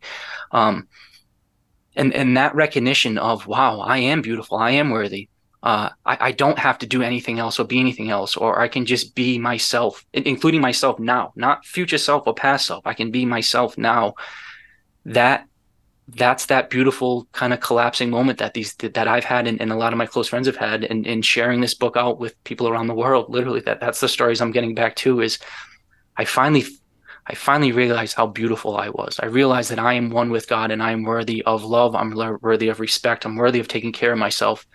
So that being said, you're not going to pickle yourself with alcohol. You're not going to blow all your money on gambling. You're not going to be hateful towards other people. You're not going to do all this other shit once you realize that your value is is you know is there and that you're worthy of, of god's love and, and whatever god is you know and, and this coming from an atheist slash scientist slash psych psychonaut slash what like put your your term on it um call it what you want but yeah you're you're you're one with everything i like that in, in the book too you have like you you have a, a, an open door policy in a way to like for people to reach out to you if they want to talk. So it's kind of cool that you you've included that to so if people want to find you and reach out and uh, share their stories or whatever, you're it seems like you're open to that. It, absolutely, Be- because I know it takes one person at the right time to say the right thing where it can change you. And and it, happened to me. Uh, you know, I, I had and some of them are strangers and some of them were, close loved ones but sometimes you just need to hear the, the right the right words and um, if, if talking to me, whether it be on the phone, whether it be through an email, would help somebody see the, the light in their darkness, or, or if they ever have a question of, fuck, am I worthy of being here on this planet and should I live? Absolutely, call me. Please do. And, and I'll convince you 100% that, that your energy is worth being on this planet um, and that your, your unique light needs to be, needs to be shined. Uh, I use this analogy and, and I think it's relevant as we you know, probably start wrapping up the, the interview about how what DMT can really do. And my girlfriend and I use the analogy of plaque. So I think just as as humans get older and older, just dealing with society and going through the world, you just get all this proverbial crap and bullshit caked up on you, whether, whether it be deceit, with dishonesty, just all of the stress, the, the social media, all of that crap, where not only are you not allowed to express yourself naturally and, and express your own inner light, but you're not able to receive the light of the universe or God or whatever. So you're you're just you're crippled with this buildup of plaque. What DMT did for me was completely blast away all of that plaque. So not only now could I express my own beauty and my own light and my artistic ability and my creative side and my loving side and my feminine side and my, all of that shit. Um, now I can receive the light of the universe because I don't have any of that plaque. Now I am by no means a perfect man and I've got a lot of growth I still need to do, but I'm not self sabotaging by the plaque that I added to myself. And then I, I didn't give society and other people the power to add plaque to myself. And once you realize that, it's almost like you've got Teflon on you, where the shit that weighs most people down, I just brush off and say, cool, what can I learn from it?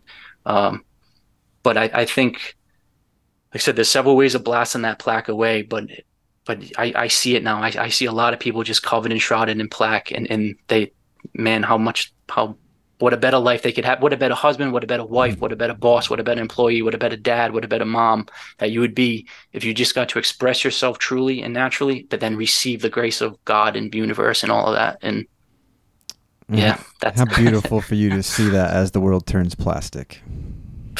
Yeah, well, I'm glad I saw that at this age. But you know what? I, would like to think the younger generations, I think I, I, you know I've got a 20 year old niece and a 13 year old niece and, and I I'd like to think that they're seeing through the bullshit and the facade of this crap and and they're starting like you know you talk about racism with them or you talk about um you know hatred and, and it's not even part of their their vocabulary like they're, they're not racist they're not homophobic they're not they're not judging people on their skin or like like they're just they seem to have a better connection with with the whole and, and I'm hoping that that's the trend um and then you know I, I was one of those those people that were adding darkness and ugliness and nastiness to the world. So you know, it's it's it's it's easy for me to sit here and be like, oh yeah, shine the light, and, and I'm I'm you know trying to give hugs and kisses to everybody. I was that asshole that would walk into a room and make it dark. I was that person that would make people feel uncomfortable. I was the person using my my intelligence and my power for for for ill. Um, you know, so it's. I'm not saying that that I'm above it all. Uh, I'm just saying like it, it that caused self destruction and it literally caused me with everything to almost kill myself at 40 and i think as a society it will kill it will kill us off too it's because it's a self-destructive path as opposed to an enlightening path and and i think mm-hmm. there's a next evolution of humans that are slightly more conscious and aware of their their power and their beauty. Like like you two beautiful souls. As I say that to two funny looking middle aged men. But it's true. you know, it's like what the fuck? And you should be able to say that and say it comfortably because it's true. Yeah, if any of that stuff lives, it's because it's just being taught. And I think that you know, the more that older generations are enlightened and learn more, then the, the easier it is to get rid of. But yeah, I feel that way with with my kids. They don't they don't they weren't raised with the same bigotry and you know whether it was uh, from family or from media like it just doesn't exist the same way it does and i think mm-hmm. that's when people are are slamming things that are woke which is not something i normally talk about but it kind of ties into that like that people ah we can't do that and care about people's feelings but i think the more that that happens in the media and the more that's the more kids are being raised seeing that the more they're comfortable with everything so it's not yeah. like i'm necessarily endorsing that but like because i don't like to get into that but i find that to be kind of interesting like how maybe that's part of why it's changing because they don't they're seeing more of everything and it's more inclusive and it's not it's not what it used to be like when we grew up it's okay to cry like you said yeah yeah it is.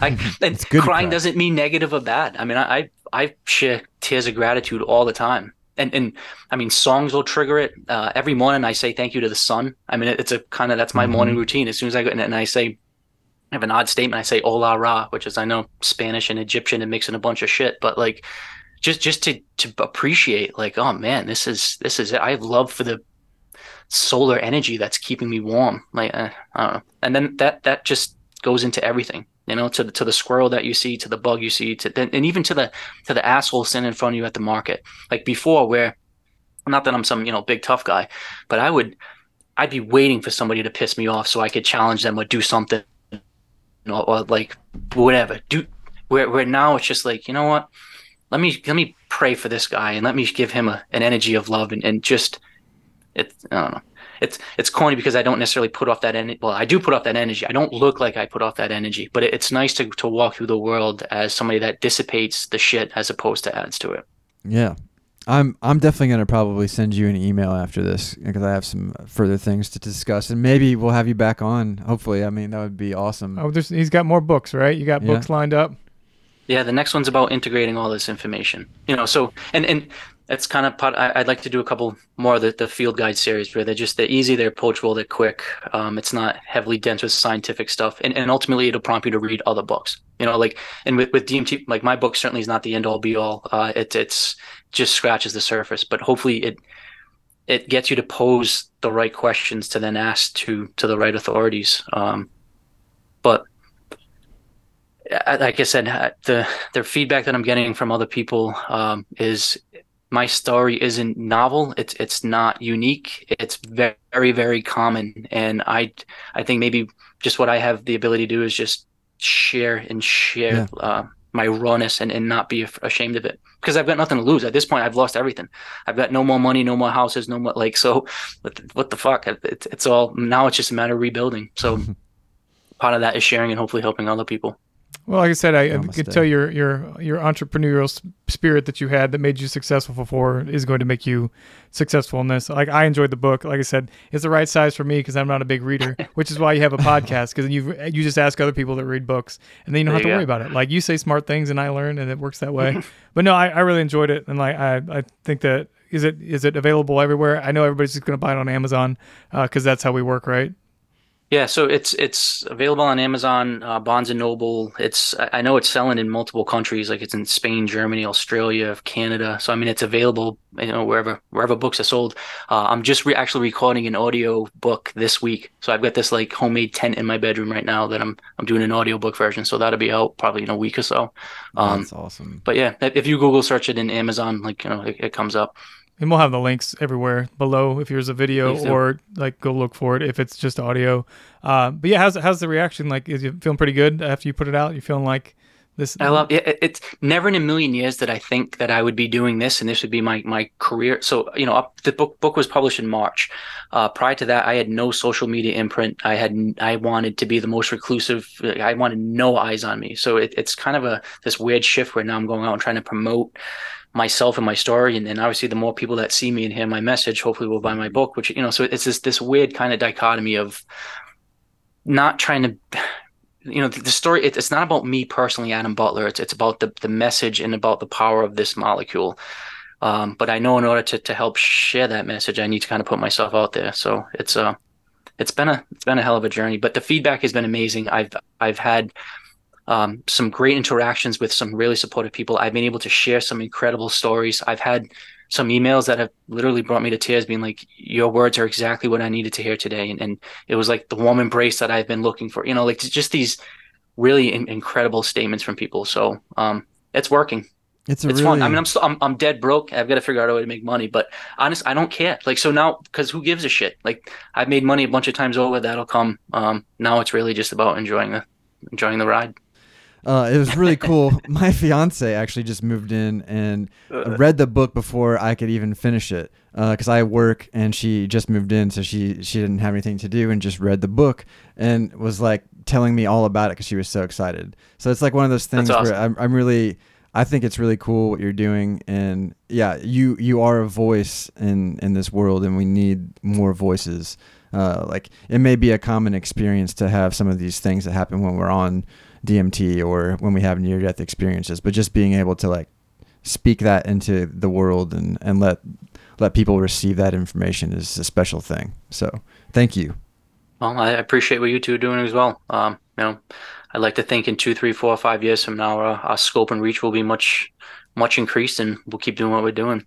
But uh, uh, you know, I'm available to either one of you. I'm available to any one of your your listeners. Uh, you know, I'm I'm I'm approachable, and and I I generally want to help spread the message. So I'm here. I'll be happy to come back too. Cool, man. Well, th- awesome. well, thanks for joining us today. Uh, and yeah, go pick up this book, Butler's DMT Field Guide. Uh, I'm a great salesman. Uh, but yeah, all the links will be below. But uh, it's a good read, and we appreciate you sharing. And again, like even beyond just the science, like eh, well, I love to hear your opinions on things. I love uh, just figuring out like where we're at philosophically, and uh, yeah, and just like how, how your life has changed. It's awesome to hear, dude. Cool.